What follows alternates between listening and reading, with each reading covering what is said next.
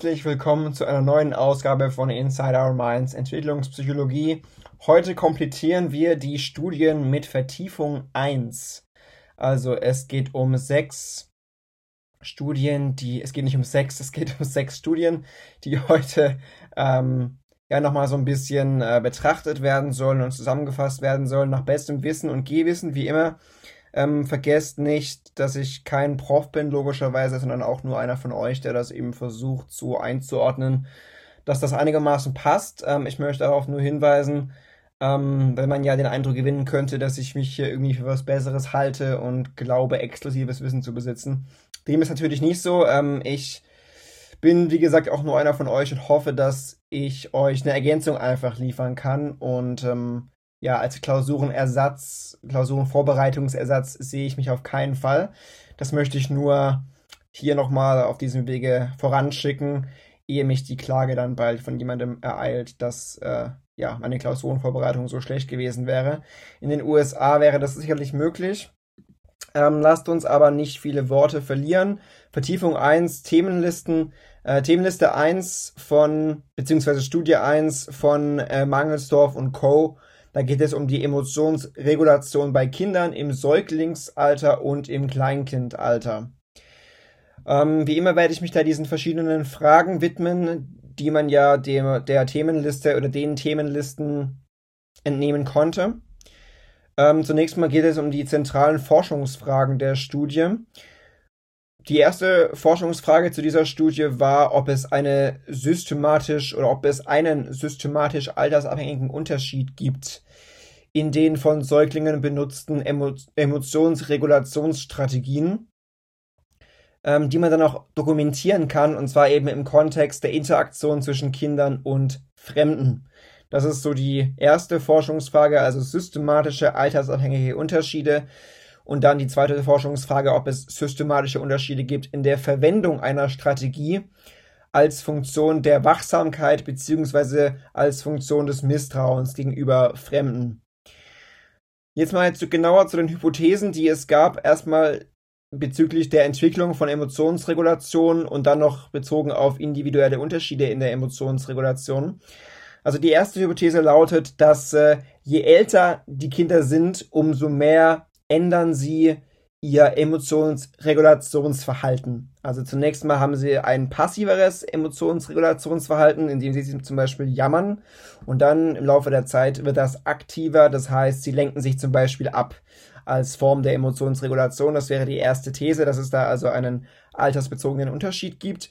Die zweite Hypothese, ähm, Kinder, die von ihren Müttern als vorsichtig beschrieben wurden oder eingeschätzt wurden gegenüber Fremden, die suchen mehr Nähe und pflegen auch mehr Kontakt, machen aber auch mehr Theater, könnte man sagen, als Kinder, die als weniger vorsichtig beschrieben wurden. Da geht es also wieder um die Einschätzung dann jeweils von den Eltern. Zur Methodik und zur Stichprobe. Es ging um 75 Kinder, 25 äh, Kinder waren im Alter von jeweils 6, 12 und 18 Monaten aus der Mittelschicht. Und die wurden unter Videoaufnahme untersucht, während sie mit drei weiblichen Fremden interagierten. Äh, da waren das äh, 19 bis 35. Ähm, ich, ja, waren es genau 19 bis 35, 19 bis 35-Jährige, die auch keine Kinder hatten und auch kein Vorwissen bezüglich der Studie. Also da hat man das versucht relativ gut zu kontrollieren indem das dann, wie gesagt, ähm, ja, eben einfach Fremde waren, die auch kein Vorwissen hatten. Ja, jeder Fremde wurde dann auf drei Kinderinteraktionen beschränkt, außer ein, sogenanntes, ein sogenannter Standard Stranger. Der hat in einem ersten Versuch mit jedem Kind interagiert und das hat man einfach gemacht, um da einen Vergleichswert schaffen zu können. Also einfach als Mittel der Standardisierung gibt es neben diesen Fremden mit Kinder, mit drei Kinderinteraktionen noch einen Standard Stranger, der mit jedem Kind, mit jedem Kind interagierte. Zum Untersuchungsdesign, äh, es handelt sich dabei um eine Querschnittstudie, also um ein Querschnittdesign und um eine Korrelationsstudie. Ähm, dann mal zur Frage in Abhängigkeit welcher Variablen da Unterschiede untersucht wurden in Bezug auf Häufigkeit und Dauer der Regulationsstrategien. Zunächst mal ging es um das Coping Behavior, also darum, ob die Kinder oder wie die Kinder Blickkontakt vermieden haben. Es ging um Selbstberuhigung, aber auch um das Vermeiden der fremden Person, um Ablenkung letzten Endes. Soviel zum Coping Behavior. Coping Events, zum Beispiel, wenn die Kinder die Mutter angesehen haben, wenn sie gejammert haben, wenn sie die Interaktion auf irgendeine Art und Weise gelenkt haben. Und dann ging es noch um die Point Samples of Distance from Mother, also quasi um die Abstände, die zur Mutter eingehalten wurden, entweder berührten sie die Mutter oder es lag ein Abstand bis zu 50 Zentimetern vor, 50 Zentimeter bis 1 Meter beziehungsweise über einem Meter. Die unabhängigen Variablen waren das Alter, das Temperament und dann die jeweiligen Durchgänge, also die Trials. Zu den Datenerhebungsmethoden. Ähm, es wurde eine strukturierte Beobachtung durchgeführt, also acht Minuten Warm-up waren da angesagt.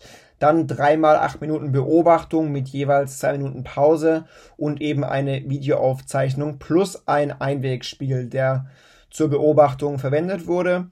Ähm, es gab eine Fragenbogenskala, die zum Einsatz kam, eine Fremdeinschätzung, habe ich da eben gerade schon erwähnt, durch die Mutter. Das heißt, es wurde das Temperament erfasst, also die unabhängige Variable. In dem Fall das Ausmaß an Ängstlichkeit, welches ein Kind gegenüber einer fremden Person gezeigt hat. Über sechs, äh nein, über Fragebogen wurde das wiederum gemessen. Ähm, sechs Items der Toddler Temperament Scale TTS mit jeweils sechs Stufen mit einer recht guten Reliabilität. Ähm, Kronbachs Alpha ist gleich 8.82. Äh, das heißt, ähm, ja, recht äh, reliabel das Ganze. Wie gesagt, Fragenbogenskala und Fremdeinschätzung durch die Mütter. Coping-Strategien wurden dabei an einem PC kodiert mit einem Programm, um die Häufigkeit des Coping-Verhaltens zu erfassen und natürlich dann auch die Dauer des Coping-Verhaltens. Ähm, zur Frage, welche Verhaltensaspekte die drei Strategien der Emotionsregulation charakterisieren. Äh, also zum Coping Behavior, da ging es um ein Verhalten, das länger als drei Sekunden andauert. Da wurden also wieder Häufigkeit und Dauer gemessen. Ähm, unter anderem geht es da um die Vermeidung von Blickkontakt, auch Gaze Aversion genannt. Diese Vermeidung von Blickkontakt wird dann erzielt, wenn ein Kind Augenkontakt mit dem Fremden vermieden hat, indem es runterschaut oder wegguckt. Also so wurde dann quasi das Coping Behavior operationalisiert. Ähm, das wird aber zum Beispiel nicht erzielt, wenn das Kind auf ein anderes Objekt geschaut hat, also zum Beispiel ein eine Spielzeug. Da hat man also differenziert im Rahmen dieser Studie ähm, Coping Behavior. Dann zum zweiten ja, Beobachtungsmaß, da ging es um die aktive Aufmerksamkeitsverlagerung, Distract Self genannt. Und das wird eben dann erzielt, wenn Kinder ihre Aufmerksamkeit von Fremden weg auf ein anderes neutrales Objekt richten. Da haben wir also diese Geschichte mit dem Objekt, zum Beispiel eben Spielzeug, Spielzeug oder Tür. Oder Tür. Ähm, und daran kann man dann auch schon die Unterschiede erkennen zwischen äh, Gaze Aversion und Distract Self.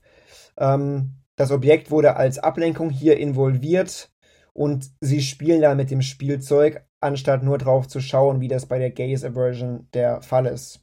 So kann das also abgegrenzt werden. Coping Events wurden ja noch gemessen. Das ist also ein Verhalten, das weniger als drei Sekunden andauert. Auch hier, beziehungsweise hier wurde nur die Häufigkeit gemessen und nicht die Dauer. Ähm, Jammern ist ein Maß dafür. Das wurde dann erzielt, wenn das Kind einen kurzen Prozess gegen die Mutter geführt hat oder auch einen kurzen Prozess, Protest gegenüber dem Fremden jammern. Ich glaube, in der Studie wurde das als Fass übersetzt. Ist ja immer nicht so einfach, diese englischen Begriffe dann so ähm, zu übersetzen, dass es im Deutschen auch passt. Später ist das mit Distress auch noch ein bisschen verwirrend.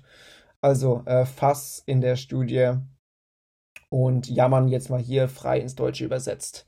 Reliabilität der Messinstrumente muss natürlich äh, sichergestellt werden. Das wurde eben mit diesem erwähnten Standard Stranger äh, erreicht oder sollte durch den Standard Stranger erreicht werden und durch die Codierer. Die haben sich nämlich inter, äh, überlappt in den 15 Fremder und in den Kind-Interaktionen jedes Alters. Also diese Codierer ähm, haben sich auch da abgewechselt.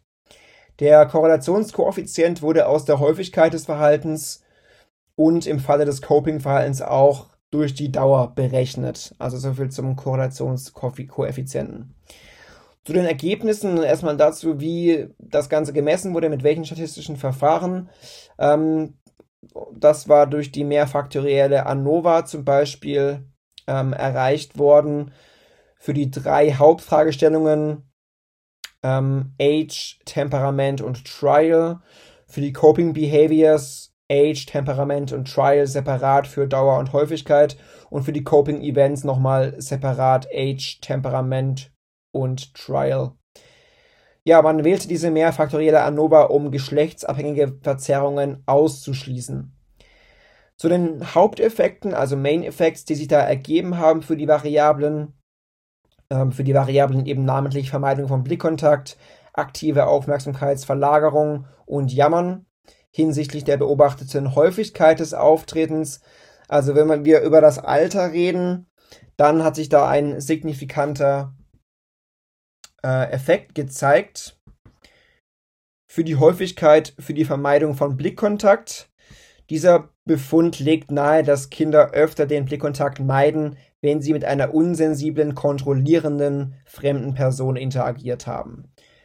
Äh, es hat sich dann auch ein Effekt gezeigt für die Häufigkeit, für die aktive Aufmerksamkeitsverlagerung und auch ein signifikanter Haupteffekt von Alter für die Häufigkeit für Jammern. Zum Temperament, da hat sich ein signifikanter Haupteffekt gezeigt für Tem äh, von, von Temperament für die Häufigkeit, für die Vermeidung von Blickkontakt.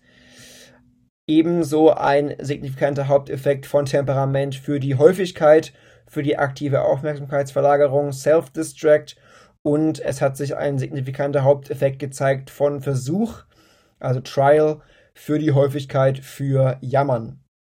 Zur Diskussion und zu den Einschränkungen, die sich da treffen lassen in Bezug auf das Untersuchungsdesign.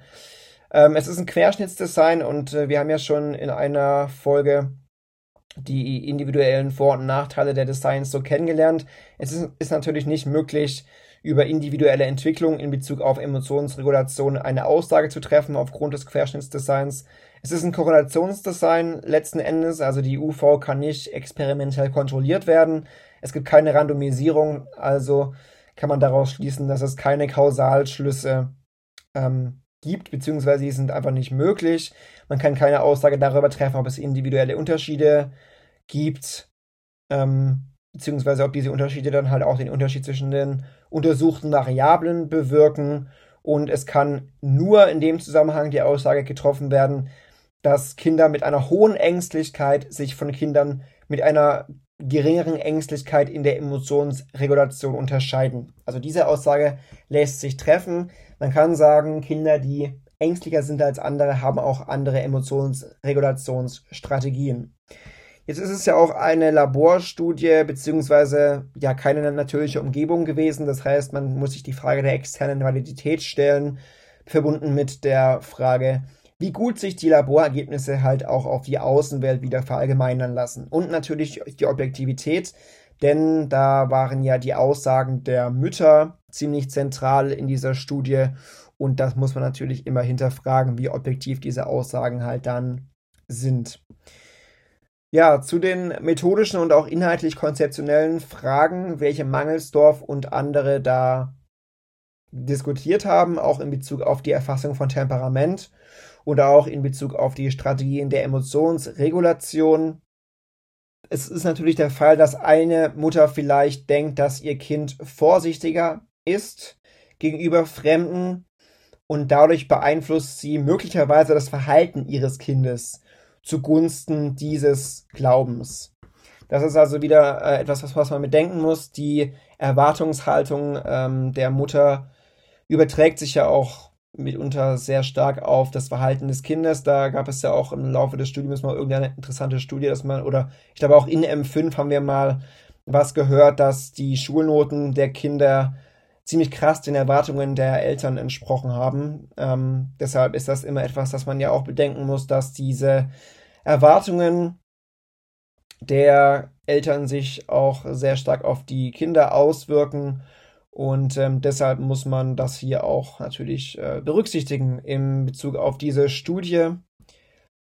Die Messmethoden haben halt äh, das mit berücksichtigt, dass die Mütter anwesend waren und deshalb ist es halt auch möglich, dass die beiden Messmethoden ähm, Facetten der Mutter-Kind-Beziehung einfach beinhaltet haben. Und das ist eben letztlich diese Tatsache, dass diese Erwartungen der Mütter sich halt ausgewirkt haben können und dadurch wird halt die Studie so ein bisschen verzerrt.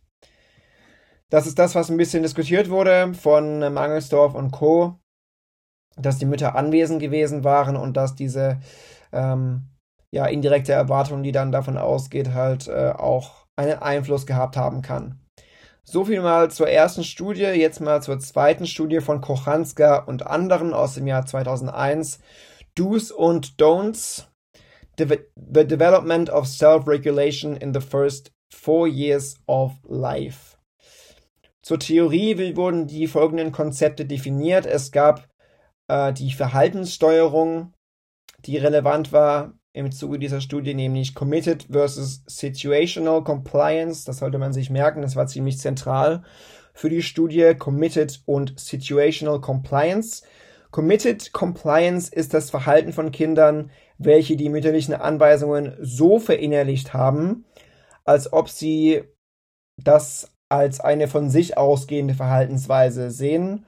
Das heißt, sie folgen der Anweisung ihrer Mutter in einer selbst regulierenden Art und Weise. Die haben das also ziemlich gut internalisiert und äh, ist dann quasi als, ja, als Eigenfleisch und Blut quasi übergegangen. Diese Anweisungen der Mutter, das ist Committed Compliance. Dagegen im Gegensatz ein bisschen zu sehen ist die Situational Compliance. Das ist nämlich der Fall, wenn möglicherweise die Kinder sogar den Anweisungen der Mütter folgen, sie das aber nicht als ihre eigene Denkweise aufgenommen haben. Das sind also Unterschiede in, der Internalisierung so festzustellen. Die einen sehen das als etwas, das so in Fleisch und, Fleisch und Blut übergegangen ist und die anderen eher als, als etwas Situationales, das aber nicht der eigenen Denkweise zwangsläufig entsprechen muss. Dann dazu diese, dieser Anforderungskontext, also do versus don't. Das sind nämlich verschiedene Regulationsherausforderungen im Rahmen dieser Studie. Do, das ist eine ungewollte und unattraktive Aktivität, beziehungsweise das Verhalten eines Kindes in einer ungewollten und unattraktiven, vielleicht auch langweiligen Aktivität. Don't hingegen ist das Unterdrücken einer attraktiven, verbotenen Aktivität. Also do ist äh, quasi, wenn ich, was ich nicht, äh, lernen muss, was ich vielleicht als langweilig ansehe. Und don't ist, wenn ich äh, kein Fernseh schauen darf und das unterdrücken muss, weil das halt attraktiv, aber halt verboten ist. Dann noch relevant war das Temperament, einmal Fearfulness und Effortful Control. Ähm, das sind beides Fähigkeiten, Verhalten auszuführen oder zu unterdrücken. Ähm, welche auf diesen unterschiedlichen hemmenden, also inhibitorischen Systemen basieren. Also einerseits ist das Ängstlichkeit, also Fearfulness, andererseits Effortful Control, was man mit angestrengter Kontrolle übersetzen könnte. Und das beschreibt halt die Fähigkeit, ein dominantes Verhalten zugunsten eines subdominanten Verhaltens zu unterdrücken. Das wurde also auch hier noch, noch mal reingeworfen in den Top Fearfulness versus Effortful Control. Wie gesagt, beides sind inhibitorische Systeme. Ähm, und ähm, ja, zwei, zwei unterschiedliche Systeme letzten Endes. Äh, und beide werden quasi dazu gebraucht, um Verhalten auszuführen oder zu unterdrücken. Ja, inwieweit unterscheiden sich diese beiden untersuchten Kontexte, also do versus don't? Ähm, ganz einfach insofern, als dass Kinder beim do-Kontext weniger häufig die Committed Compliance zeigen, aber häufiger die situ äh, situ situationale Compliance. Was ja auch logisch ist, also beim Do-Kontext, ähm, ich mache etwas, was mir nicht so gefällt, da brauchen sie weniger häufig diese Committed Compliance und eher die, diese, die, diese Situational Compliance.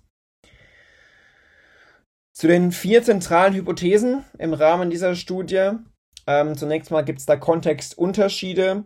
Das heißt, man hat erwartet, dass der Do-Kontext herausfordernder ist für die Kinder. Ähm, sowohl für die Committed Compliance als auch für die Situational Compliance hat man erwartet, dass die Werte niedriger sind im Do-Kontext als im Don't-Kontext. Und es wird aber auch erwartet, dass die unterschiedlichen Kontexte andere Anforderungen an die kindliche Fähigkeit zur Verhaltenssteuerung stellen.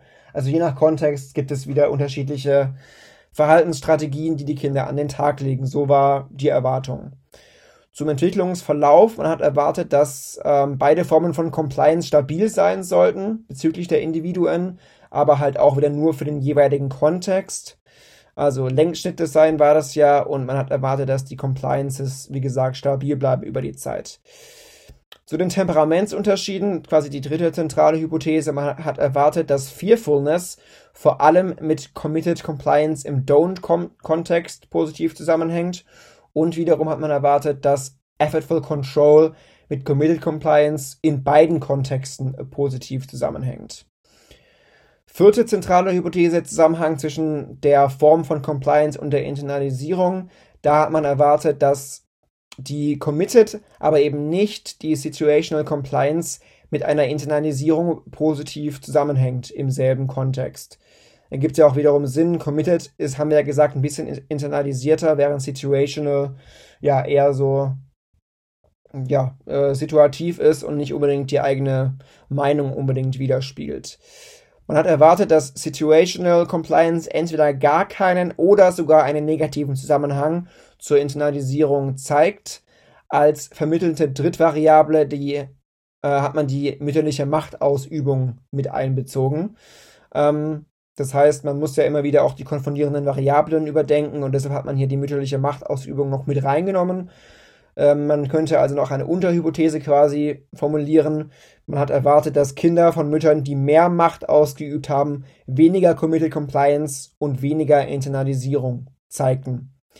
Macht ja wiederum auch Sinn, wenn eine Mutter mehr Macht ausübt, dann ist es auch zu erwarten, dass die Kinder das weniger internalisieren können, weil es einfach zu, vielleicht zu eindrucksvoll, zu mächtig, zu autoritär gewesen ist, als dass das die Kinder einfach so akzeptieren könnten und dann auch übernehmen könnten. Das war also die Unterhypothese. Zur Methodik, 108 ähm, Kinder wurden da gemessen in den ersten vier Lebensjahren. Hauptsächlich hat man da weise Kinder gemessen, äh, in Bezug auf das Einkommen immerhin unterschiedlich äh, ja, äh, randomisiert, also verschiedene Einkommensschichten äh, mit einbezogen. Ähm, man hatte eine Laborsitzung für, für, für verwendet, die ging so 1,5 bis 2 Stunden. Mit 14 Monaten war das der Fall. Denkschnitte seien zu vier Messzeitpunkten äh, mit 14 Monaten das erste Mal, dann 22, dann 33 und dann mit 45 Monaten. Ähm, Denkschnittdesign, ja, hat ja auch wieder Vorteile. Allerdings handelte es sich auch hier wieder um ein Korrelationsdesign. Zur Datenerhebungsmethode. Man hat auch hier wieder den, auf den mütterlichen Bericht zurückgegriffen. Also es handelte sich hierbei um eine Fremdeinschätzung. In den Do- und Don't-Kontexten hat man beobachtet als, ähm, ja, als Mittel zum, zur Messung, Beobachtung und äh, mit 4, 14, 22 und 33 Monaten hat man selbst seltsame Masken mit einbezogen und ungewöhnlich befüllte Räume beobachtet mit riskantem Verhalten, das von einem Fremden angeordnet wird.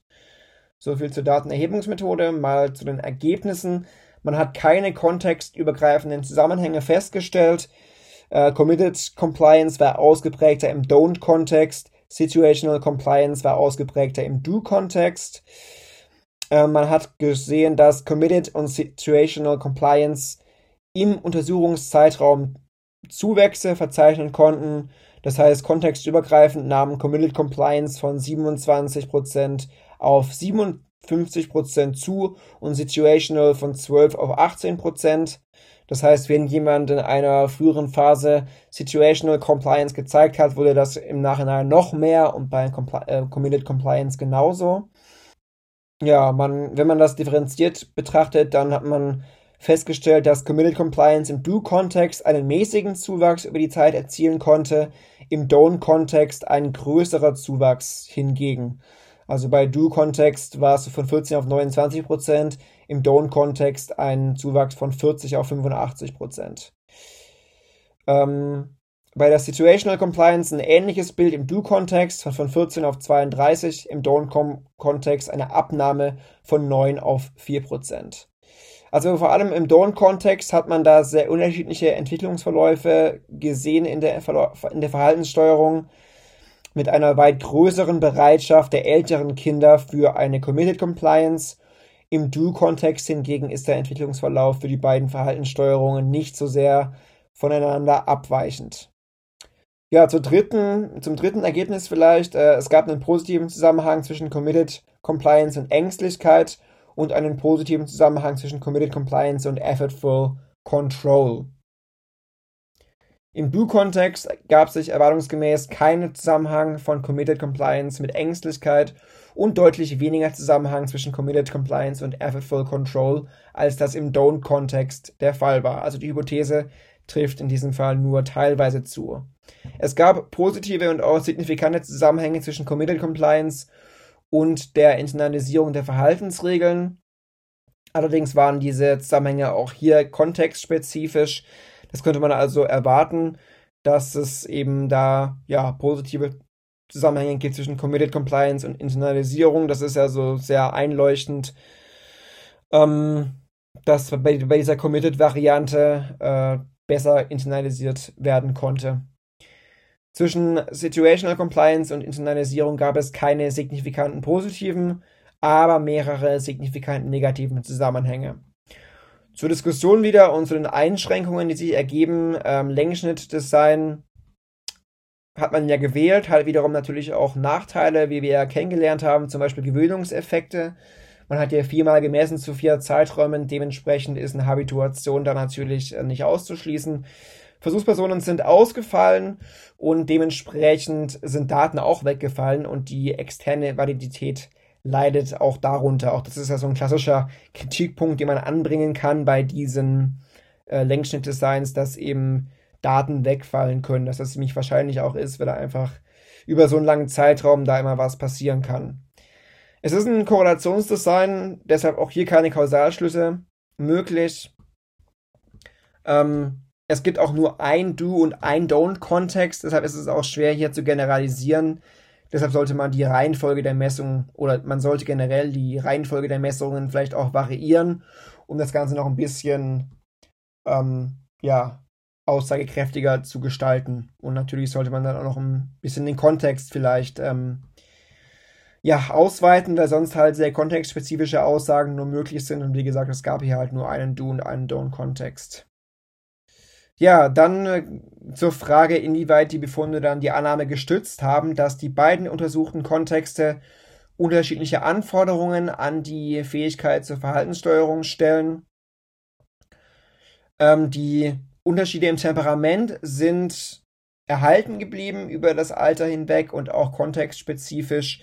Das wiederum ist ein Beleg für die zentrale Hypothese, dass eine erfolgreiche Verhaltenssteuerung je nach Kontext mit unterschiedlichen Voraussetzungen der Selbstregulationskompetenz verbunden ist. Außerdem haben die Befunde auch die Annahme unterstützt oder gestützt, dass die Bereitschaft, Verbote einzuhalten, mit dem Alter signifikant zunahm. Ähm, nur im Don't-Kontext hat man signifikante Ergebnisse hier erhalten. Also durchaus hat man hier äh, ja, stützende Elemente gefunden. Wie gesagt, Unterschiede im Temperament übers Alter hinweg sind erhalten geblieben. Eine erfolgreiche Verhaltenssteuerung war mit äh, unterschiedlichen Kompetenzen hinsichtlich der Selbstregulationskompetenz verbunden. Und wie gesagt, ähm, mit dem Alter ist die Bereitschaft, Verbote einzuhalten, gestiegen. Keine signifikanten Zusammenhänge hingegen bezüglich des Einhaltens der Verhaltensregeln im Do-Kontext und die Bereitschaft, Verbote einzuhalten im Don't-Kontext. Das heißt, hier ist es wieder kontextabhängig. Die Studie belegt wiederum, dass die erfassten Maße der Verhaltenssteuerung keine kontextübergreifenden Zusammenhänge aufwiesen. Also wenn man über diesen ganzen äh, Dschungel und Salaten Fazit ziehen möchte, in Abhängigkeit des Kontextes bzw. des Alters sind bestimmte Fähigkeiten ähm, verbunden mit der Selbstregulation bzw. der Verhaltenssteuerung. Also je nach Kontext und je nach Alter sind halt Fähigkeiten und auch die Bereitschaft verbunden mit der Selbstregulation und der Verhaltenssteuerung. Und das wollte man ja teilweise auch einfach herausfinden. Die Verhaltenssteuerung und die Internalisierung von Verhaltensregeln in den ersten vier Jahren. Das war ja das Thema in dieser oder im Rahmen dieser Längsschnittstudie. Zur dritten Studie von Davidoff und anderen. Sicherheit und Reziprozität war das Thema, also elterliches Erziehungsverhalten und die Regulation positiver und negativer Emotionen bei Kindern im Schulalter oder im Original Untangling the Links of Parental Responsiveness to Distress and Warmth to Child Outcomes, Child Development. Äh, man hat, das ist erstmal ein bisschen theoretisch, eine Unterscheidung vorgenommen in dieser Studie, eine theoretische, konzeptionelle Unterscheidung zwischen Responsivität, nee, Responsivität, also Responsiveness im Original und Wärme. Responsivität im Englischen, also in der Studie Responsiveness to Distress und Wärme wiederum ist Warmth. Ähm, da hat man also unterschieden, weil man oder weil diese ähm, Konzepte unterschiedliche Fähigkeiten erfordern und auch unterschiedliche Ressourcen benötigen, Ressourcen der Eltern unter verschiedenen Bedingungen. Also diese beiden Konzepte sind auch in verschiedene biologische Systeme involviert. Ähm, die unterscheiden sich in zentralen Emotionen, auch in evolutionären Funktionen, in biologischen Grundlagen und letztlich auch in den Konsequenzen für die Kindesentwicklung. Ein bisschen mehr zur Responsivität. Ähm, es ist, oder die Responsivität, Responsiveness hat eine zentrale Bedeutung für die Entwicklung von Sicherheit und auch für die Selbstregulierung von Stress. Ähm, Responsivität fördert das Vertrauen in die Eltern, angemessene Forderungen zu stellen. Also wenn man hier über die Internalisierung von Werten spricht, ist festzuhalten, dass Responsiveness einfach sehr wichtig ist, ähm, um Forderungen stellen zu können. Zur Wärme. Eltern und Kinder gehen kooperativ auf die Bedürfnisse der anderen Personen ein. Also das kennzeichnet hier Wärme in dem Kontext. Hat eher mit dem Kontext von sozialer Reziprozität zu tun. Und wenn man das wiederum auf die Internalisierung von Werten runterbricht, dann bringt Wärme die Kinder dazu, ähm, ein Verhalten zu zeigen, was den Eltern imponiert. Also durchaus hier Unterschiede festzustellen, wenn man von Responsiveness und Warmth spricht.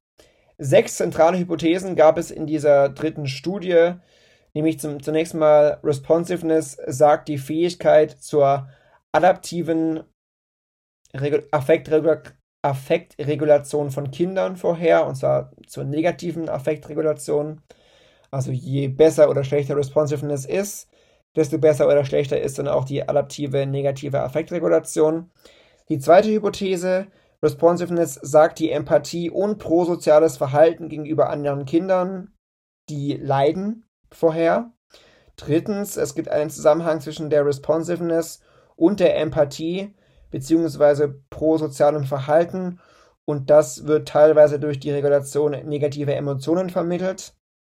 Viertens, die elterliche Wärme, also Warmth, hängt mit einer besseren positiven Affektregulation zusammen, die korrelieren also positiv. Fünftens, die elterliche Wärme und die Peer Group Akzeptanz, die korrelieren wiederum positiv. Erstmal als erste Aussage. Und die Kinder sollten mehr Motivation in der Sozialisation mit Gleichaltrigen empfinden, wenn sie mehr Wärme von den Eltern erfahren haben. Und außerdem diese Verbindung von der Hypothese 4, also Wärme und Peer Group Akzeptanz, wird über die positive Affektregulation des Kindes mediiert. Also die positive Affektregulation des Kindes ist eine Mediatorvariable für die Verbindung von Hypothese 4, also Warmth und Peer Group Peer Group Aktivität. Da ist also noch eine äh, Mediator-Variable mit eingeflossen hier in diese sechste zentrale Hypothese.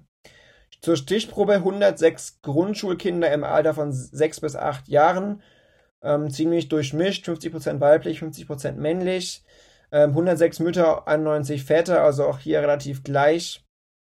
92 Mütter waren verheiratet, beziehungsweise in einer gewöhnlichen Beziehung, also 88 Prozent und dabei handelte es sich um meist weiße Mittelschicht-Eltern. Zum Untersuchungsdesign, Querschnitt und Korrelation hat man sich äh, hier ausgedacht. Und nun noch zu den Variablen. Die unabhängige Variable, die UV, war die elterliche Responsiveness und eben die Wärme. Haben wir ja gerade konzeptionell zugeordnet und, und unterschieden und differenziert, Responsiveness und Warmth. Und die AVs waren eben die Regulation von positiven Emotionen, die Regulation von negativen Emotionen, die Empathie und die Peer-Akzeptanz. Die Mediator-Variablen war die Fähigkeit zur Regulation. Dann mal die negativen Emotionen, die eben die äh, mütterliche Responsiveness und die Empathie mediiert und die positiven Emotionen, die die mütterliche Wärme und Peer-Akzeptanz mediiert.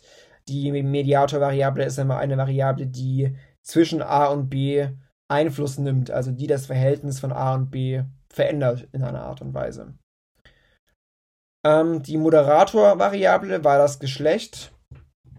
Ähm, ja, die Moderator-Variable, das glaube ich, war bisher noch nicht so äh, als Differenzierung zu finden. Die Moderator-Variable ist ja eine Variable, die Einfluss nimmt, ähm, die etwas, ja, äh, die, die etwas verändert und die, beziehungsweise das muss man noch ein bisschen äh, klarer formulieren, denn es beeinflussen beide im Prinzip. Also eine Mediator-Variable vermittelt oder stellt etwas her. Das heißt, sagen wir mal, es gibt den Prädiktor Kontakt zur Minderheit und das Kriterium ist Vorurteile gegenüber einer Minderheit. Und jetzt ist eine Mediatorvariable zum Beispiel die Angst vor Minderheit. Das heißt, diese Mediatorvariable Angst vor Minderheit verbindet Prädiktor mit Kriterium. Heißt, wenn ich Kontakt zu einer Minderheit habe und Angst vor einer Minderheit habe, dann kommt es zu Vorurteilen gegenüber einer Minderheit. Das wäre also ein Beispiel für eine Mediatorvariable, die immer vermittelt oder herstellt und eine Moderator-Variable verändert. Das heißt, wenn wir jetzt mal als UV in Beziehung nehmen, also man untersucht Menschen, die in einer Beziehung sind und die AV sei Lebenszufriedenheit. Man fragt also, wie zufrieden sind Menschen, die in einer Beziehung sind. Dann wäre eine Moderator-Variable hier zum Beispiel das Alter. Also natürlich kriegt man andere Ergebnisse, wenn man jetzt 18-Jährige fragt im Vergleich zu 50-Jährigen. Also eine Moderator-Variable, wie gesagt, dann hier wäre das Alter und die beeinflusst ähm, das Ergebnis und ver verändert einfach das Ergebnis. Wie gesagt, die Mediator-Variable verknüpft, vermittelt, stellt her. Das mal zur Einordnung, das sollte man sich, glaube ich, merken, weil das dann auch noch in M7, meine ich, wiederkommt und das sind schon wichtige Begriffe. Wie gesagt, äh, Mediator-Variable war hier die Fähigkeit zur Regulation und die negativen und positiven Emotionen und Moder Moderator-Variable war hier das Geschlecht. Kann man sich ja auch jetzt ganz gut herleiten. Gerade eben war Alter in meinem Beispiel der Moderator und hier ist es halt Geschlecht. Ähm, Geschlecht stellt jetzt nichts Neues her, aber logischerweise wird das Ergebnis durch das Geschlecht verändert, weil Männer und Frauen ja nicht gleich denken oder weil da ja auch was anderes rauskommt. Zur Datenerhebungsmethode ähm, da gab es sehr, sehr viele ähm, Methoden, die hier eingesetzt wurden. Zunächst mal CCNES, Coping with Children's Negative Emotions Questionnaire, also ein Fragebogen, plus der CRPR für Responsiveness for Distress von zu Hause aus. Also die, die Eltern haben hier Angaben gemacht. Ähm, dann gab es ein IRI, Interpersonal Reactivity Index für Empathie, Videos, um die Reaktionen der Mütter bei beobachtetem Distress herauszufinden, ein CRPQ für die Wärme von Eltern, Videoaufnahmen der Mutter-Kind-Interaktion, um die Wärme herauszufinden, mit CODAS äh, hier auch, Essays, um die Wärme herauszukristallisieren, ähm, ERC, Emotion Regulation Checklist, haben wir ja auch schon bei, ähm, bei Vertiefung 2 gehabt, um positive und negative Emotionen ähm, beziehungsweise Affektregulation festzustellen. Interviewer, die Empathie und prosoziales Verhalten messen sollten. Der mütterliche Bericht für Empathie und prosoziales Verhalten. Ähm, Fragebögen, die an Lehrer der Kinder gesendet wurden, um das prosoziale Verhalten, Empathie und Peer-Akzeptanz herauszufinden. Die Kinder haben selbst Fragebögen ausgefüllt für die Peer-Akzeptanz und noch Fragebögen, die von den Müttern ausgefüllt wurden EAS, um das Temperament von den Kindern zu erfassen. Also unfassbar viele Messmethoden. Zu den Befunden, also die Rolle von Emotionsregulation für die Zusammenhänge zwischen Responsiveness und Empathie und prosozialem Reagieren. Zu den Zusammenhängen, also die Responsiveness sagt signifikant die negative Emotionsregulation vorher. Ähm, Geschlecht und Alter als KV, also als konfundierende Variable für Empathie und prosoziales Verhalten waren signifikant. Und die mütterliche Responsiveness sagt signifikant Empathie und prosoziales Verhalten vorher. Also man sieht hier diesen doch signifikanten Einfluss der Responsiveness. Zur Rolle der Emotionsregulation für Zusammenhänge zwischen Wärme und der Peer-Akzeptanz. Die mütterliche Wärme steht signifikant in Verbindung mit positiver Emotionsregulation. Bei Jungen ist es so, dass die mütterliche Wärme signifikant Interaktion mit der Peer-Akzeptanz vorhersagt. Bei Mädchen ist das wiederum nicht der Fall. Ähm, die Rolle der Emotionsregulation, das war ja die eigentliche Antwort auf die Frage. Ähm, also wenn man das oder in Bezug auf Responsiveness und em Empathie, ähm, hier agiert die Emotionsregulation als signifikanter Mediator. Das heißt, ohne ihn sagt Responsiveness nicht mehr die Empathie voraus. Hier haben wir also wieder gleich das Beispiel eines Mediators, ähm, die Emotionsregulation, die negative Emotionsregulation fungiert hier als Mediator von Responsiveness und Empathie. Heißt, wenn dieser Mediator nicht da wäre, gäbe es diesen Zusammenhang zwischen Responsiveness und Empathie nicht. Das ist also, wenn man das auf mein Beispiel überträgt, ähm, genau, wenn jemand keine Angst vor, vor Flüchtlingen hat, dann äh, kommt es auch nicht zu Vorurteilen. Man braucht also diese äh, Mediator-Variable für den entsprechenden Zusammenhang.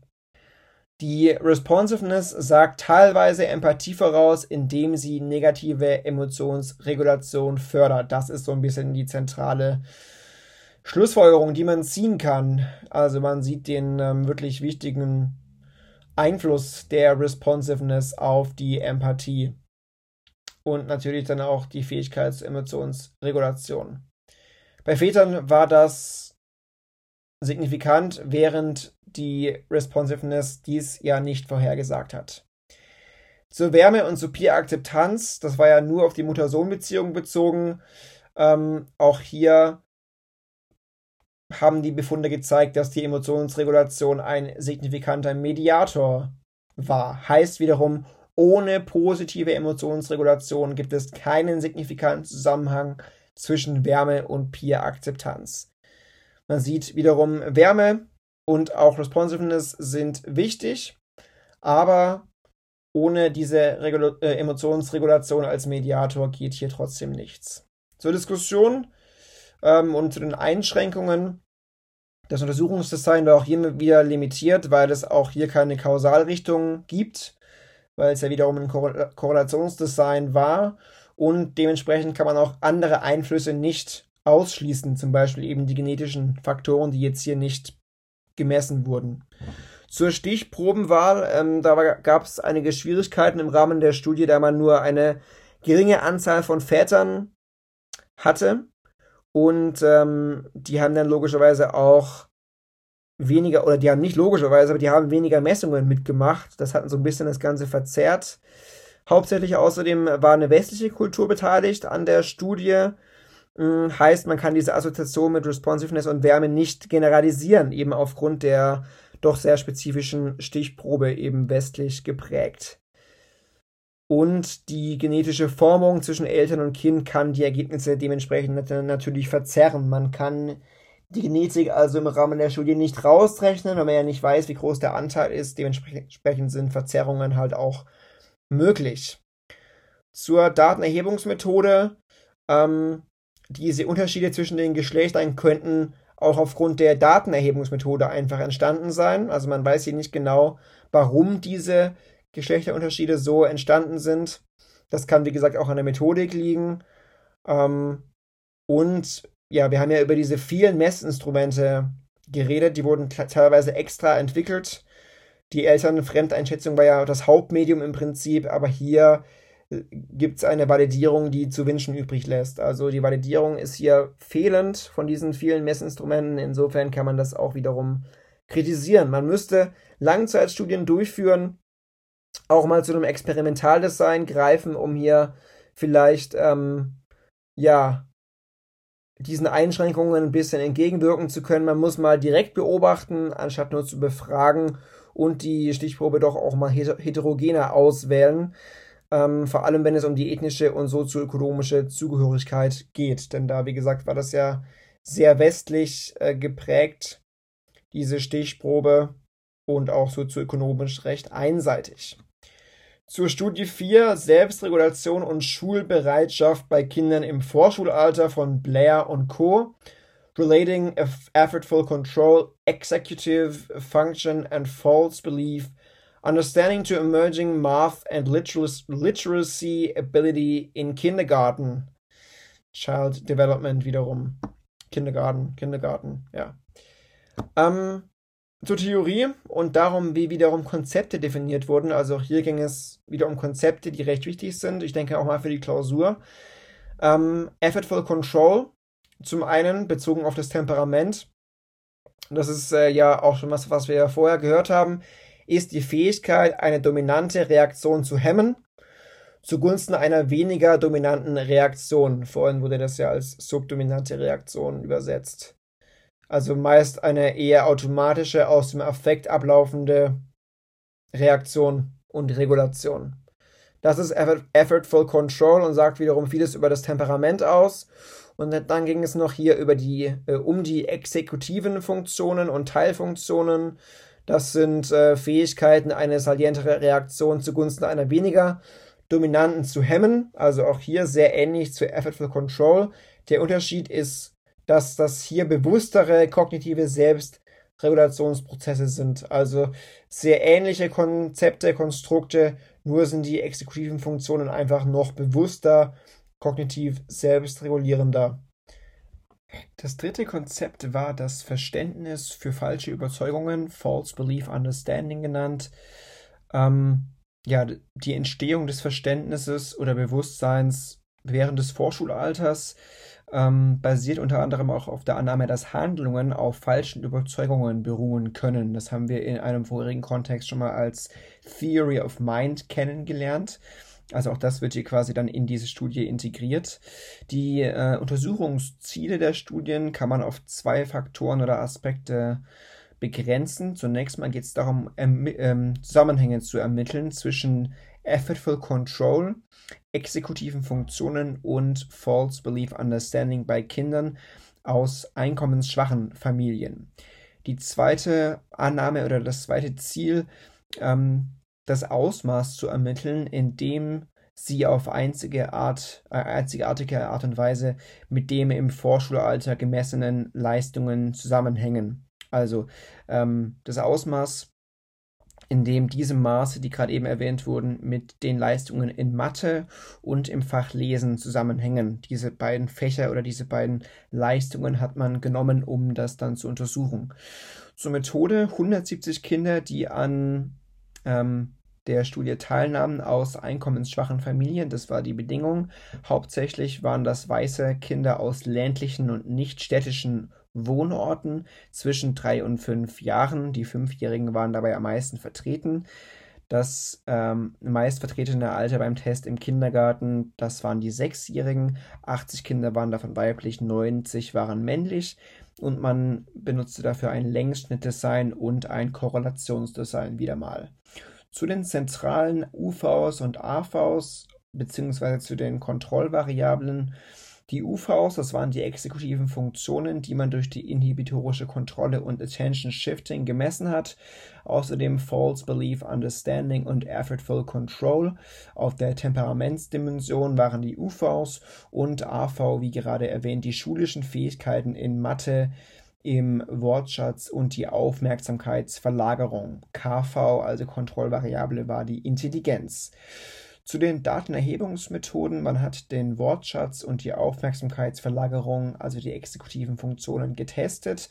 Man hat den Puls gemessen und eine Fremdeinschätzung vornehmen lassen durch die Lehrer und die Eltern und dann auch das Temperament und das Verhalten, also Effortful Control, gemessen.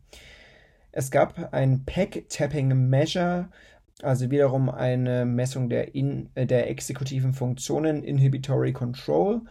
Eine Item-Selektion-Aufgabe, wiederum die exekutiven Funktionen, also Attention Shifting, wurde hier gemessen. Unexpected Con Contents Task und eine Changed Location Task. Ähm, damit wurde wiederum das False Belief Understanding gemessen und Ravens Matrizentest, um die fluide nonverbale Intelligenz als KV zu messen. Also ähm, einige ähm, Methoden, die hier im ähm, Kindergarten gemessen wurden, also Kindergarten only. Einige wurden nur in der Preschool gemessen, Preschool only. Es gab aber auch zum Beispiel Executive Functions und Effortful Control, die wurden jeweils in Preschool und Kindergarten gemessen. Zu den Ergebnissen. Ähm, zunächst mal hat man eine Nullkorrelation zwischen allen UVs durchgeführt, also mit Pearsons R. Dann wiederum eine multiple Regressionsanalyse, um die einzigartige, um die einzigartige Beziehung der Messungen von exekutiven Funktionen nachvollziehen zu können, auch die Beziehungen der Effortful Control und False Belief Understanding, um da also die Zusammenhänge zwischen diesen UVs zu ermitteln. Eine multiple Regressionsanalyse, um jede der UVs von Kindesselbstregulation zu ermitteln auch in Bezug auf die schulischen Leistungen ähm, ja, bei der kontrollierenden oder Kontrollvariablen von verbaler und fluider Intelligenz und dann wiederum eben die Zusammenhänge der AVs. Man hat die Nullkorrelation getestet unter der Selbstregulation und den Indikatoren früher schulischer Leistungen. Also natürlich ist es auch wichtig dann zu schauen, welche schulischen Leistungen äh, früher da waren, um einen Vergleich auch dann herstellen zu können.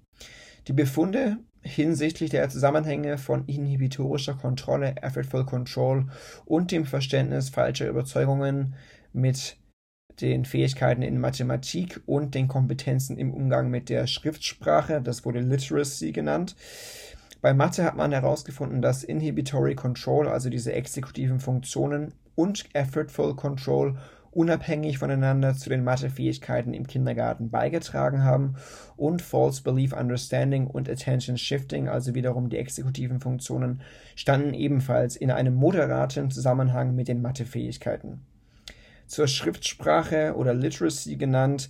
Nur die Inhibitory Control, also die exekutiven Funktionen, standen in einem relevanten Zusammenhang mit der sich entwickelten Literacy-Fähigkeit.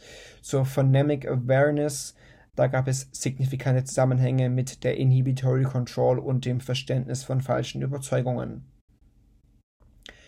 Ähm, man muss noch dazu sagen, dass die Fremdeinschätzung der Ethical Control von Lehrern ähm, vorgenommen wurde und nicht von den Eltern. Also die nur die Fremdeinschätzung der FFL Control ähm, ja, bezog sich auf die Lehrer, nicht aber auf die Eltern. Zur Diskussion, ähm, inwieweit sich Einschränkungen da ergeben haben aus der Sicht von Blair und Ratzer aus dem Jahr 2007, wenn es um Generalisierbarkeit ging und auch um das Untersuchungsdesign, um die Datenerhebungsmethoden. Ähm, natürlich kann man auch hier wieder keine Kausalschlüsse ziehen, weil es sich um eine Korrelationsstudie handelt. Man müsste da ein Experiment durchführen, in dem es da eine Kontrollgruppe gibt und eine Gruppe mit Training. Dann könnte man da ja, ähm, validere Aussagen treffen oder Kausalschlüsse ziehen. Zur Datenerhebungsmethode.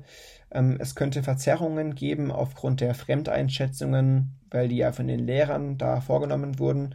Es könnte zu e-, einer Ermüdung kommen während der Testung. Und die Korrelation, die zwischen den AVs gemessen werden kann, könnte aus methodischen Gründen ähm, entstanden sein.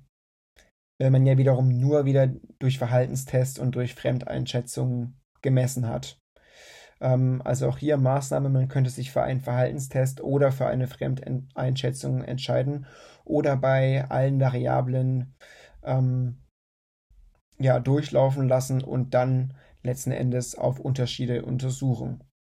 Zu den praktischen Implikationen, die sich da ziehen lassen, also wenn man dann an die Förderung der Schulbereitschaft im Vorschulalter denkt, kann man natürlich anhand dieser Studie auch ähm, praktische Implikationen schließen. Man könnte Maßnahmen und Förderungsprogramme zum Beispiel ins Leben rufen, also die Selbstregulation zum Beispiel fördern, ähm, um diesen Nachteil auszugleichen, der sich aus dem niedrigeren sozioökonomischen Status ergibt. Wir haben ja schon vorher gehört, dass es eben viele Nachteile geben kann aufgrund eines niedrigen sozioökonomischen Statuses, auch die Bildung. Und da könnten dann Förderungsprogramme ins Leben gerufen werden, um eben die Selbstregulation zum Beispiel zu testen. Man sollte auch neue Perspektiven der Selbstregulation erforschen, äh, zum Beispiel indem man mehr neuropsychologisch forscht und indem man auch die Temperamentforschung noch weiter ähm, ausdehnt, um einfach auch hier in puncto Selbstregulation neue Maßstäbe und neue Impulse setzen zu können. Soviel zur Studie 4, jetzt zur Studie 5, Erziehungstheorien und die Sozialisation von Emotionen im intrakulturellen Vergleich, Nelson und Co. hieß im Original African American and European American Mothers' Beliefs about Negative Emotions and Emotion Socialization Practices. Ähm, zunächst wieder zur Theorie. Da gab es äh, Konzepte auch wieder, die definiert wurden für die Studie. Zunächst mal die emotionsbezogenen Überzeugungen, die wurden Emotion Beliefs genannt. Ähm, Gedanken und Gefühle, die die Eltern über ihre eigenen Emotionen und über die Emotionen der Kinder pflegen. So kann man das definieren, also Emotion Beliefs. Da geht es um Offenheit und Respekt gegenüber dem Ausdruck negativer Gefühle bis hin zum Glauben, dass negative Emotionen toxisch und gefährlich sind. Ähm, in der Studie wird aber auch erwähnt, dass diese Überzeugungen auch dafür da sein können, ähm, damit sich die Kinder einer unterdrückenden und diskriminierenden Gesellschaft anpassen können. Also das ist nicht nur quasi schlecht, ähm, wenn es da wenig, ähm, ja, oder wenn es ähm, wenig Offenheit oder wenig Respekt gegenüber dem Ausdruck negativer Gefühle gibt oder der Glaube, dass negative Emotionen toxisch und gefährlich sein können, sondern das dient eben auch dem Zweck, dass man sich in einer unterdrückenden und diskriminierenden Gesellschaft anpassen kann, so wie es ja ähm, afroamerikanische Menschen durchaus auch leider erleben. Das heißt, das kann man schon mal vorne rausschicken. Das ist jetzt nicht nur schlecht, wird sich auch ähm, so erweisen, dass es solche Überzeugungen gibt, auch wenn man jetzt vielleicht als westlich geprägter Mensch denken könnte, dass das per se schlecht ist. Soviel zu den Emotion Beliefs. Dann gab es die Sozialisation von Emotionen, Emotion Socialization genannt. Ähm, Emotionssozialisierungsprozesse schließen die Reaktionen der Eltern auf die Emotionen der Kinder und den Ausdruck dieser Emotionen mit ein, sowie auch die Bereitstellung von Möglichkeiten für Kinder, um Emotionen zu beobachten, erfahren und zu diskutieren. Also wie gesagt, einerseits geht es um die Prozesse der Reaktionen der Eltern auf die Emotionen der Kinder, dann aber auch um den Ausdruck dieser Emotionen und auch um die Bereitstellung von Möglichkeiten für die Kinder, um die Emotionen überhaupt erst beobachten zu können, um sie zu erfahren, um sie zu diskutieren. Für Kinder ist es natürlich recht schwer, mit negativen Emotionen umzugehen. Das heißt, die Art und Weise, wie die Eltern reagieren, wenn die Kinder traurig sind, wütend sind, ängstlich sind, es sind wichtige Informationen für die Kinder, ähm, ja, um mit Emotionen auch besser umgehen zu können. Ähm, Sie lernen natürlich auch im Allgemeinen sehr viel über Emotionen dadurch, inwiefern sich die Eltern verhalten. Zu den drei zentralen Untersuchungsstilen der Studie. Zunächst mal geht es um die Frage, inwiefern sich die Überzeugungen der Mütter über negative Emotionen, über Ethnizität und Geschlecht des Kindes unterscheiden.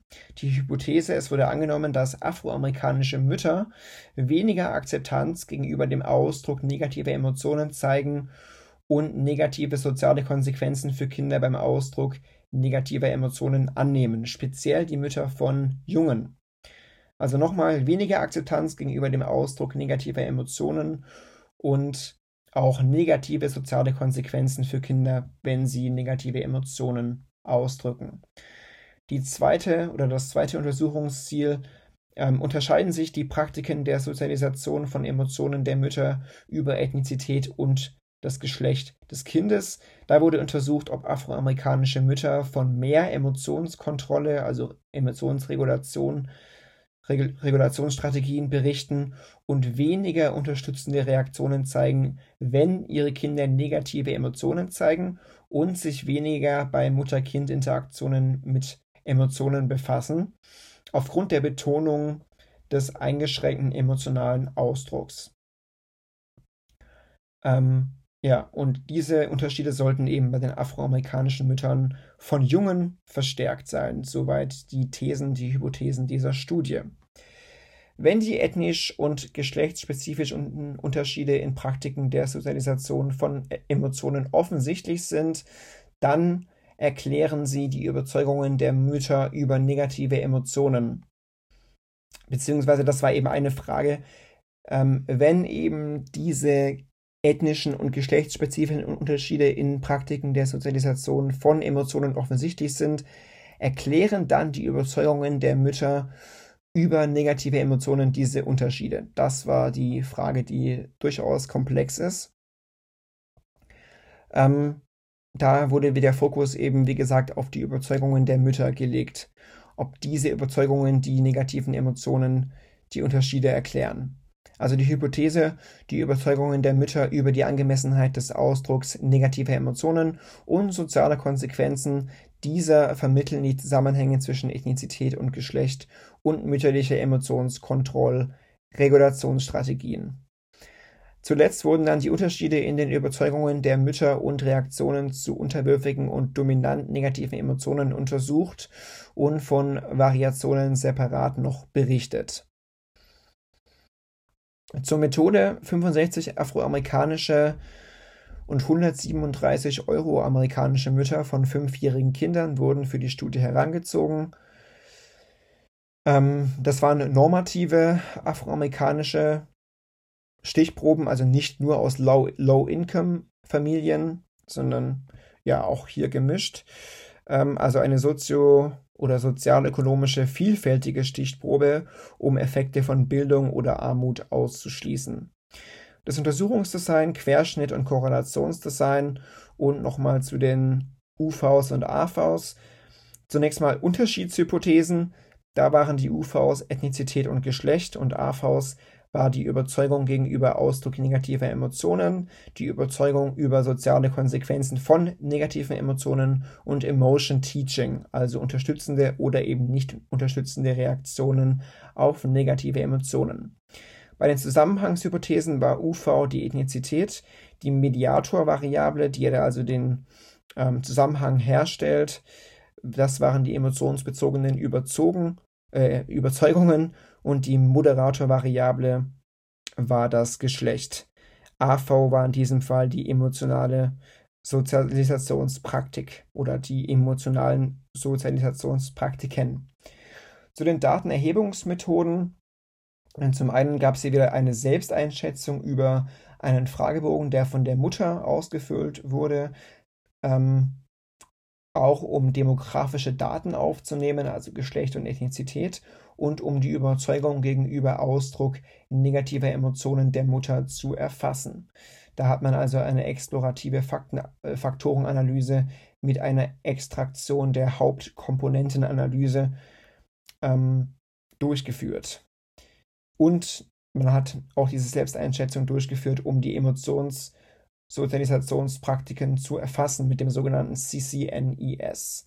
Es gab außerdem ein Videotape, um die Interaktionen zu beobachten, um Kinder und Mütter also zu beobachten. Das war dieses Emotions Teaching oder um nur die Kinder in den jeweiligen Experimenten zu beobachten. Zu den Ergebnissen, äh, erstmal zu den statistischen Verfahren, die da angewandt wurden ähm, zwei hierarchische Regressionsanalysen, einmal eine Kovarianzanalyse und noch eine Mediatoranalyse. Signifikanztest mit Bootstrap in diesem Fall. Zu den Befunden hinsichtlich der Zusammenhänge. Einmal zu den emotionsbezogenen Überzeugungen. Da hat sich ein signifikanter Haupteffekt bei Ethnizität ergeben für die Überzeugungen über den Ausdruck negativer Emotionen. Afroamerikanische Mütter fanden es nämlich weniger angemessen für ihre Kinder, negative Emotionen auszudrücken im Vergleich zu Euroamerikanerinnen. Hier spielte das Geschlecht keine Rolle. Und afroamerikanische Mütter von Jungen nahmen mehr negative soziale Konsequenzen an als afroamerikanische Mütter von Mädchen. Soviel zu den emotionsbezogenen Überzeugungen, jetzt zu den, zur Sozialisation von Emotionen. Unterwürfige negative Emotionen, also Trauer oder Angst zum Beispiel, da ist es so, dass afroamerikanische Mütter weniger unterstützende Reaktionen auf die unterwürfigen negativen Emotionen ihrer Kinder berichtet haben, als das bei euroamerikanischen Müttern der Fall war. Und äh, afroamerikanische Mütter von Jungen haben mehr nicht unterstützende Reaktionen gezeigt als afroamerikanische Mütter von Mädchen. Zu den dominanten negativen Emotionen wie Wut, die hier, wie gesagt, von diesen unterwürfigen negativen Emotionen wie Trauer und Angst abgegrenzt wurden. Hier wurden noch weniger unterstützende Reaktionen berichtet. Außerdem wurden mehr nicht unterstützende Reaktionen berichtet als bei den euroamerikanischen Müttern. Zur Diskussion, also inwieweit kann man die Sicht der Autoren und Autorinnen einschränken hinsichtlich der Generalisierbarkeit. Die Stichprobenwahl kann man kritisieren, denn hier kamen die Versuchspersonen aus nur einer Region, nämlich aus dem Süden. Da kann man die Geschichte der Südstaaten und die Sklaverei ähm, anführen, die einen Einfluss gehabt haben könnte. Und zum Untersuchungsdesign ähm, die Untersuchung der unterwürfigen versus dominanten negativen Emotionen war hier eingeschränkt. Und auch die Interaktionseffekte des Kindes, äh, die Interaktionseffekte ähm, sind nur schwer herauszufinden in einer nicht experimentellen äh, Untersuchungsanwendung.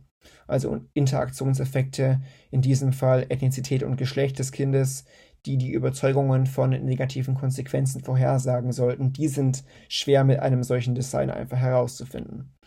Zur Datenerhebungsmethode, da wurden nur die Daten von den Müttern erfasst, die Väter wurden aber außer Acht gelassen. Das heißt, in Zukunft sollte man hier ein breiteres Feld von Datenerhebungsmethoden einfach wählen, damit man da noch ja, bessere und vielsagendere Ergebnisse erhält. Also im Prinzip wurden die Hypothesen hier ganz gut gestützt. Man hat eben herausgefunden, dass ähm, ja, afroamerikanische Mütter da anders einfach umgehen mit diesen negativen Emotionen. Wie gesagt, am Anfang erwähnt, das könnte halt auch dazu beitragen, ähm, dass die Kinder in ihrer jeweiligen Gesellschaft ja besser umgehen können, einfach weil es da immer noch die Neigung gibt, ähm, diese Kinder zu unterdrücken und insofern werden die Emotionsregulationsstrategien halt auch so gewählt, dass man sich in solchen Gesellschaften vielleicht zurechtfinden kann. Traurig, aber wahr. Zur letzten Studie 6, die Regulation negativer Emotionen und prosoziales Verhalten bei Kindern im Vorschulalter in vier Kulturen von Tromsdorf und anderen Sympathy, Distress and Prosocial Behavior of Preschool Children in Four Cultures. Zur Theorie, erstmal zur Auswahl der Stichproben. Ähm, man hat in vielen Studien gesehen, dass die Sympathie oder dass das Mitgefühl sehr bedeutsam sind und auch Distress ist sehr bedeutsam. Das ist, äh, wie ich vorhin schon sagte, schwer ins Deutsche zu übersetzen. Man könnte es mit Leid oder Not übersetzen. Ähm, Sympathie und Distress sind bedeutsam vor allem für die Entwicklung von prosozialem Verhalten. Allgemein ist es so, dass Distress ähm, prosoziales Verhalten hemmt und Mitgefühl regt es an. Allerdings wurden diese Studien immer nur in westlichen Kulturen durchgeführt. Deshalb wurde diese Studie dann ein bisschen ins Leben gerufen, um das zu ändern. Es gibt allgemein zu wenig gute ausgeführte Studien und Befunde, die kulturübergreifend sind. Das sollte diese Studie ändern. Entgegen der Aussage, dass es ein universelles prosoziales Verhalten gibt, sowas wie Altruismus, haben die Autoren da dagegen argumentiert. Erstens, ähm, dieses Verhalten würde auf Basis kultureller Werte selbstkonstruktiv und moralische Überzeugungen bewerten. Zweitens seien kulturelle Unterschiede schon dokumentiert und drittens bestünde das Konzept des prosozialen Verhaltens aus einer Vielzahl von Formen, weshalb es eine Generalisierung ähm, selbst auf einem individuellen Level sehr schwierig macht. Also sie haben so ein bisschen gegen ein universelles Altruismuskonzept argumentiert. Wie gesagt, weil eben dieses Konzept auf Basis kultureller Werte bewertet ähm, und weil es äh, kulturelle Unterschiede dokumentiert und wie gesagt, das äh, prosoziale Verhalten, das Konzept des prosozialen Verhaltens besteht aus einer Vielzahl von Formen. Zu den Konzepten, die jetzt hier teilweise schon erwähnt wurden und zur Definition der Konzepte. Prosoziales Verhalten, Pro-Social Behavior, das ist das freiwillige Verhalten einer Person zu helfen, ähm, also helfen, teilen, geben, trösten zum Beispiel. Äh, in diesem Fall spontan aus Emotionen ausgelöstes Verhalten, ohne dass danach gefragt wurde. In westlichen Kulturen ist das eher freiwillig, in östlichen Kulturen ist das eher eine Verpflichtung. So viel zum prosozialen Verhalten. Ähm, Empathie kann entweder Sympathie oder Distress sein. Sympathie, Sympathy im Englischen ist Mitgefühl, also ein Gefühl von Sorge oder Trauer für eine andere Person in Not. Oder Distress, das ist eher eine aversive emotionale Reaktion, wenn man eine andere Person im Unglück sieht oder ein Missgeschick einer anderen Person sieht. Da gibt es entweder selbstbezogenen Distress oder fremdbezogenen Distress. Der selbstbezogene Distress charakterisiert sich durch eine Aufmerksam Aufmerksamkeitsverlagerung vom Opfer weg. Also angenommen, ein Kind ähm, hat Empathie für ein Opfer, gleichzeitig fühlt es sich aber unwohl und auch gereizt. Das heißt, dadurch ist äh, die äh, Reaktion verbunden, diese Situation eher zu vermeiden. Das ist dann auch eine Coping-Strategie, um halt das eigene Unbehagen zu verringern. Also eine vermeidende Reaktion. Man sieht also so dieses Leid, möchte sich eher davon abgrenzen und das führt dann eher zu so einer egoistischeren Reaktion, könnte man es vielleicht nennen. Dahingegen muss man den fremdbezogenen Distress ähm, definieren. Da empfindet man Empathie und die Aufmerksamkeit wird mehr auf das Opfer gerichtet, ähm, kann dann zu einer eher annähernden Reaktion führen. Also der fremdbezogene Distress führt eher zu einer Annäherung, der selbstbezogene Distress eher zu einer vermeidenden Reaktion. So viel zum Unterschied zwischen ähm, prosozialem Verhalten bzw. Sympathie und Distress. Zu den Hypothesen. Erstmal zu den kulturellen Unterschieden. Da war die Frage, ob sich die malayischen und indonesischen Kinder im prosozialen Verhalten von den deutschen und israelischen Kindern unterscheiden. Malayische und indonesische Kinder waren hier die sozial orientierten Kulturen, die deutschen und israelischen Kinder waren die individuell orientierten Kulturen im Rahmen dieser Studie. Außerdem die nächste Frage, unterscheiden sich malayische und indonesische Kinder in ihrem Mitgefühl, also Sympathie, von deutschen und israelischen Kindern und unterscheiden sie sich hinsichtlich ihrem fremdbezogenen und selbstbezogenen Distress. Dann zu den Zusammenhängen und, und äh, Zusammenhängen und emotionalen Reaktionen und prosozialem Verhalten. Also ist der Zusammenhang zwischen Sympathie und Distress und prosozialem Verhalten derselbe für die malayischen und indonesischen Kindern verglichen mit den deutschen und israelischen Kindern. Und der nächste oder die nächste Frage, gibt es geschlechterspezifische Unterschiede und stehen diese im Zusammenhang mit spezifischen kulturellen Gruppen. Zur Methode 212 Vorschulkinder aus zwei westlichen Kulturen, wie eben schon erwähnt, Deutschland und Israel, eher individuell orientiert und zwei südostasiatische Kulturen, Indonesien und Malaysia, sozial orientiert, alle aus Mittelschichtfamilien mit hohem Bildungsstand. 118 davon waren weiblich. Es handelte sich dabei um ein Querschnittsdesign und Korrelationsdesign. Zu den Hypothesen, die UV oder erstmal zu den Unterschiedshypothesen. Die UV war hier die Kultur, also sozial orientiert versus individuell orientiert. AV war prosoziales Verhalten, Sympathie und Distress, wiederum fremdbezogen und selbstbezogen, haben wir gerade den Unterschied gehört. Und die, die Zusammenhangshypothesen, da war die UV Sympathie und Distress, wiederum selbst- und fremdbezogen und das Geschlecht. Und AV war das prosoziale Verhalten. Moderatorvariable in diesem Fall war die Kultur. Zur Datenerhebungsmethode. Man hat systematisch beobachtet mit Videotapes und drei emotionale Reaktionen kodiert, nämlich Sympathie, fremdbezogener Distress und selbstbezogener Distress. Zu den Ergebnissen. Man hat erstmal eine zweifaktorielle Varianzanalyse ANOVA durchgeführt mit den Faktoren Kultur und Geschlecht berechnet für jede emotionale Reaktion. Und dann hat man bivariate Korrelationen und eine Regressionsanalyse durchgeführt.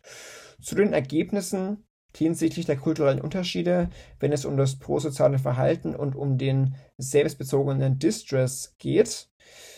eben bezüglich der Zusammenhänge auch zwischen den emotionalen Reaktionen, also Sympathie oder selbstbezogenen Distress und dem prosozialen Verhalten. Welche Rolle spielt die Kultur? Ist ja so diese zentrale Frage. Man hat bei den südostasiatischen Kindern verglichen mit den westlichen Kindern mehr selbstbezogenen Distress beobachtet und weniger prosoziales Verhalten auch gesehen. Mit Ausnahme der deutschen Jungen, die sich nicht von den südostasiatischen Kindern unterschieden haben. Außerdem hat man kulturübergreifend einen positiven Zusammenhang zwischen Sympathie und prosozialem Vergleichen, äh, prosozialem Verhalten festgestellt und einen negativen Zusammenhang zwischen selbstbezogenem Distress und prosozialem Verhalten. Diese Ausprägung der Beziehungen wurde dann auch durch die Kultur moderiert, so wie es die These auch postuliert hatte. Zur Diskussion und zur Frage, wie man die Sicht von Tromsdorf und anderen äh, einschränken kann hinsichtlich Interpretierbarkeit und Generalisierbarkeit. Es ist schwierig, diesen Test allgemein so zu entwickeln, dass das für diese vier Kulturen äquivalent ist. Natürlich gibt es ganz unterschiedliche Störvariablen ähm, je Kultur. Dementsprechend ist es auch schwierig, diese interkulturellen Störvariablen komplett auszuschließen. Also wenn der Versuchsleiter aus einer Outgroup kommen würde für die asiatischen Kinder, dann äh, könnte der dieser ein verändertes Verhalten hervorrufen im Vergleich dazu, wenn er in einer In-Group wäre. Das ist also wiederum etwas, was man bedenken muss und was diese Studie, die Ergebnisse so ein bisschen einschränkt in der Interpretierbarkeit. Ähm, je nachdem, wie gesagt, äh, welcher Gruppe dieser Versuchsleiter angehören würde. Es ist außerdem ähm, so, dass es in den asiatischen Kulturen nicht angemessen ist, einer älteren Person zu helfen. Auch das grenzt oder ähm, ja, relativiert diese Studie so ein bisschen. Ähm, es ist auch so, dass Emotionsausdrücke natürlich nicht universell sind. Das heißt, ähm, Traurigkeit oder Trauer ist in Malaysia ja ganz anders kodiert, als das in Deutschland der Fall ist. Zum Beispiel wird, wird Trauer in Malaysia ja gar nicht so gezeigt wie in Deutschland zum Beispiel, haben wir ja auch schon gelernt. Das macht die Kodierung wieder ein bisschen schwieriger, be beziehungsweise grenzt diese Studie oder relativiert die Studie auch wieder ein bisschen. Natürlich sind hier auch wieder keine Kausalschlüsse möglich, weil es sich ja wieder um eine Korrelationsstudie handelt. Genau, soweit die Diskussion. Und dadurch sind wir jetzt auch am Ende angelangt der sechsten Studie.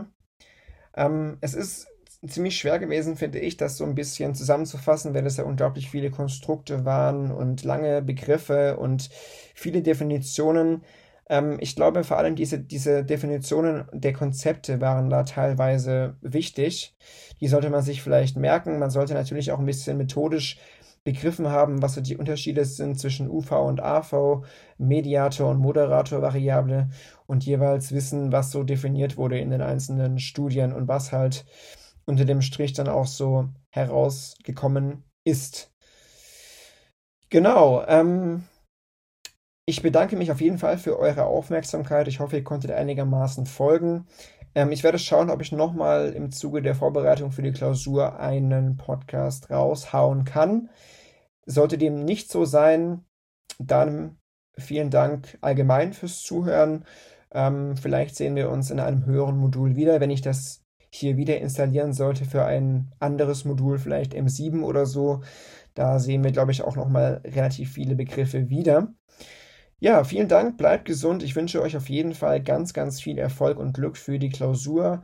Ähm, übertreibt sich nicht mit dem Auswendiglernen. Ich glaube, dafür ist die Open Book Klausur da. So viel von mir, von meiner Seite. Eine Stunde 20 ist es geworden. Ziemlich harter Tobak. Bleibt gesund, macht's gut.